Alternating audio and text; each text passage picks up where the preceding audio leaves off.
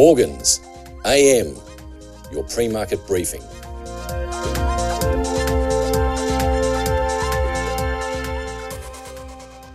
US equity markets rallied as optimism emerged from Republican congressional leadership over averting a default on the debt ceiling. That saw the Dow rebound 409 points or 1.2%.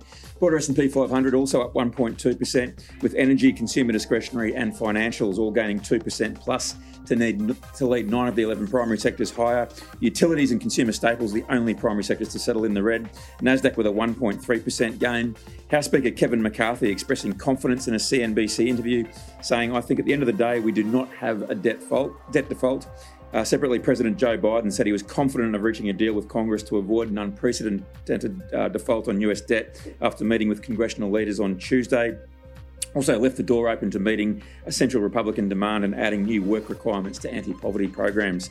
KBW Regional Banking Index gaining 7.3%. Uh, lender Western Alliance Bank Bancorp rallying over 10% after reporting late on Tuesday that deposit growth, or reporting late Tuesday deposit growth in the current quarter. Meanwhile, one year credit default swaps uh, fell uh, almost 11% to 154 basis points, having reached their highest point since 2009 at the end of last month.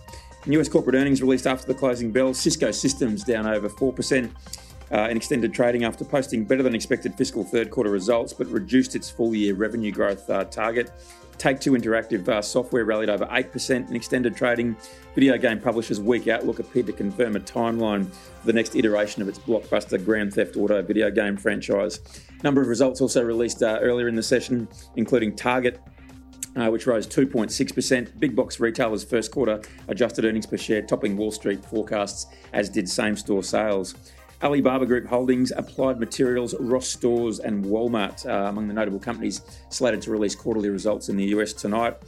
On the US economic data front, housing starts rose 2.2% in April to a 1.4 million annual pace. That was largely in line with economists' expectations. Building permits, however, uh, fell larger than expected 1.5% to uh, a 1.42 million rate in April. Existing home sales for April, Conference Board's leading index for April, and the Philly Fed Manufacturing Index for May are released tonight.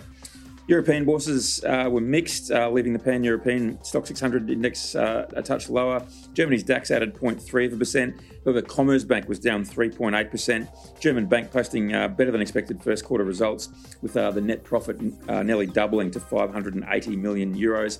France's CAC dipped 0.1%. Uh, a final reading of Eurozone consumer price inflation printed at a 7% annualised rate in April. That was up from 6.9% in March and in line with economists' uh, forecasts. The core CPI measure dipped 0.1% to 5.6%. Just note that financial markets in France, Germany, and Switzerland are closed tonight for public holidays. London's FTSE 100 eased 0.4%. JD Sports Fashion uh, shedding 4.3%. That was despite the sportswear retailer projecting underlying annual profits would exceed a billion pounds for the first time. Uh, that followed a record uh, result for, uh, for, the full year, which saw sales uh, rise 12%. British Land dropped 5.7%. This disclosed a 12.3% decrease in its portfolio value for the year through March. Looking ahead to tonight, BT Group, Burberry, uh, Investec, National Grids, and Premier Foods among companies releasing full year results, while budget carrier EasyJet posts its first half result. Base metals rebounded across the board, copper rallying 2.3% to be trading just shy of $3.77 a pound. Nickel up 2.4%, aluminium climbing 2.2%, and zinc with a 1% gain. Benchmark uh, spot iron ore also on the move higher, up $3.25 or 3.1% to $108.10 a metric tonne. Gold futures settled $8.10 or 0.4% lower at $1,984.90 an ounce. That's the lowest uh, settlement for the yellow metal since the 29th of March. Benchmark oil prices advanced, settling at their highest level since the 9th of May.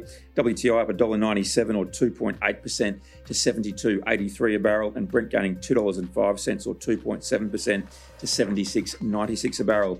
Energy Information Administration releasing their latest weekly inventory data, uh, recording a 5 million barrel increase in crude inventories uh, last week.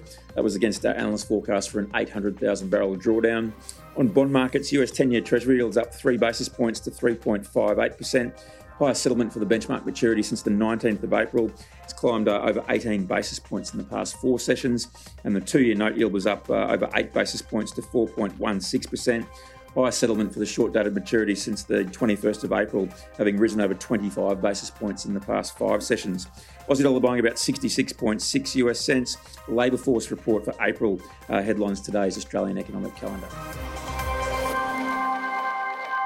This is general advice only, and we have not considered your needs or objectives.